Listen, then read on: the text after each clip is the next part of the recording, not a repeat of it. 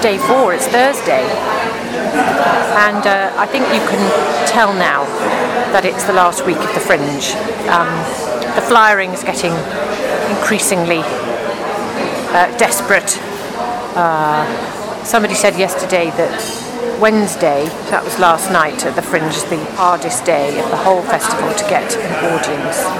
And I just walked past somebody outside who was wearing their lanyard and had a t-shirt on that said, "I'm Andy, ask me about..." But his face did not say that he wanted anyone to ask him about anything. So this morning I've not been in any shows. I've been at the National Museum of Scotland having a look at their new science and technology and design galleries, which was just a lovely break from things. And it had the best robotics display I think I've ever seen. You can get a robotic arm to spell your name in toy bricks, among other things. And I'm off to some shows this afternoon. I'm going to see one just over the road at the Surgeons Hall shortly, and then later on I'm elsewhere. So I've come into the Moss Kitchen for some very welcome curry for lunch. So I've just dropped into the Festival Theatre Cafe for a coffee, and I know it must sound as if all I do is eat and drink. But I've just had a look, and yesterday I did a grand total of 26,527 steps. So that's why I need all the calories. So we're just queuing to go into Dreamcatchers, and I'd be really interested to know whether you know anything about the show. Well, we've heard it's a psychological thriller. Ooh. No, we sat down there and there was a flyer on the table and thought, well, we'll go and see that. Yeah. It sounds quite interesting. It does sound good. And are you involved somehow with the Fringe? Yes, we were in another show which just ended a few days ago at the Space of Juries in a sketch comedy show. Were you really funny? We tried. It went down well. I reckon there's some laughter on this recording as well, so they should reflect on that. But we have cut that in later. We have seen a lot of comedy, so we are keen to see a bit more serious theatre as well. It's important to get the full range, isn't it? I think so. Humour and then this darker side. Yeah. The balance. Yeah. I think a couple of the more serious things we've seen here have been slightly disappointing in that they've been a bit too ambitious. Okay. And it hasn't quite come off, I don't think. So. Hoping for something a bit more. Surely being funny can't be any easier than being serious. No. That's true. No, although we probably wouldn't offend anyone if we tried to tackle a rather big issue. We saw a show about incest, for example. Okay. Wow. That was... We enjoyed it, but we did find there was some sort of amateur sections to it that maybe detracted from the message and general... Okay. And would gravity. You tackle something as serious as that in your sketch shows, or what are your themes? What do we think? No, maybe not. But if we were, it would be done lightly and tastefully, if that's possible. We do have a quite vigorous vetting process for what we actually do sort of make fun of or laugh about and laugh with. And have you been to the Fringe before? No, this is our first time up there. So you've got to tell me where you're based, where you're from. Well, we were all students at Oxford University. Okay. We've just left there, so this is our first kind of foray out into the real world. And we wanted to do this. We'd done shows in Oxford, and this was our first taster of something outside of there. And do you think you'll be back? Hopefully, yeah, definitely. Brilliant, thanks a lot. Wonderful. So I've just seen this amazing show, Dreamcatcher. I'm now sitting here with the writer of the show, so would you introduce yourself? Thanks, Rebecca, for coming for the show. My name is Kashyap Raja. I had written this play 2 years back, and it was a long performance, 2.5 hours, where we had introduced many themes like religion, mythology, world war, and someone told me after the performance that I should bring it to Fringe. Yes. And that's why I came here. It's a trimmed performance, it's just 1 hour now, and it's more abstract in nature, and our idea is to send across a message with some themes, but we also want the audience to have their own interpretations, and that's why the abstract nature of the show.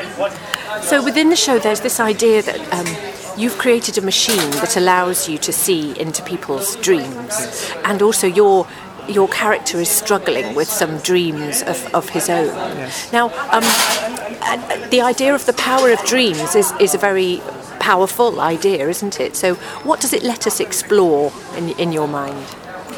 For me, I think dreams are subconscious. It's created by the subconscious. and consciously we are aware of many things.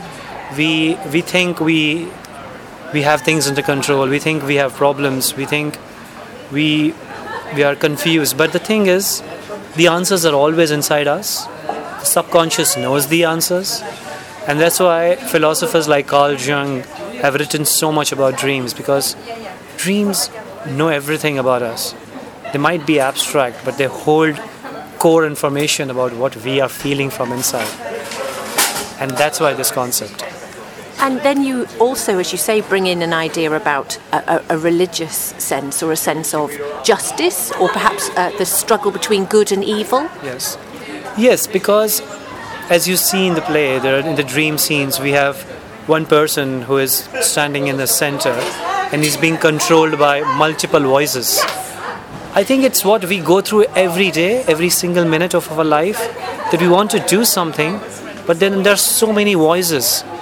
The things which people have said us in past, the things which we have read, they kind of control our decision-making power. But the truth is that we should do what our heart believes in, rather than listening to others. And for you, perhaps, where would you see the best way of finding the answer to that? Is it in science? Is it in psychology, which obviously is a scientific branch? Is it in religion? Or is it just within us? It's within us. And these themes which you have just spoken about, like religion, psychology, I think all of this is connected. If you read mythology, especially the Indian mythology, because I come from India. And in Indian mythology, we have so many stories, so many properties and elements which are related with science, which have scientific background to it. And I think everything is related, everything is pretty related. We should not compare things. We should find similarities. We should learn from everything around us. So that things aren't compartmentalized, they're all linked together. They are linked together, I believe that. If you go back in history, there will be some points in time where we started writing, where we started creating stories. There would be something one from which we all originated. So rather than comparing, we should find similarities, and I think there are a lot of similarities between all these concepts of different religions or even science. Thanks so much for speaking to me. That's been a pleasure. Thank you, Rebecca. Thanks for coming for the show. Just walking back across the meadows for one last time after seeing the final show. It was called Last Dream on Earth, and it's a production of the National Theatre of Scotland. And it's the two stories intertwined of Yuri Gagarin's flight as the first human being into space. And then that was contrasted with refugees from Africa trying to make the crossing into Spain. And brilliant way to finish the festival. Amazing performances by the musicians and the spoken word artists. I'm at the airport now and just getting ready to board the flight.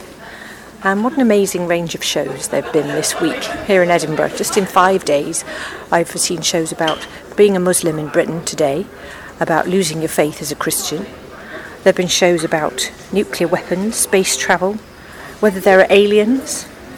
There have been stories about families breaking down, about refugees, asylum seekers, and there's been plenty of science. We've had neurology, criminology, psychology, and what it's like to work as a nurse. I've heard stories that are hopeful, some that are tragic, some that are incredibly funny, and there was a show last night full of belly laughs from a man where his belly made me laugh. So thank you, Edinburgh. It's been amazing.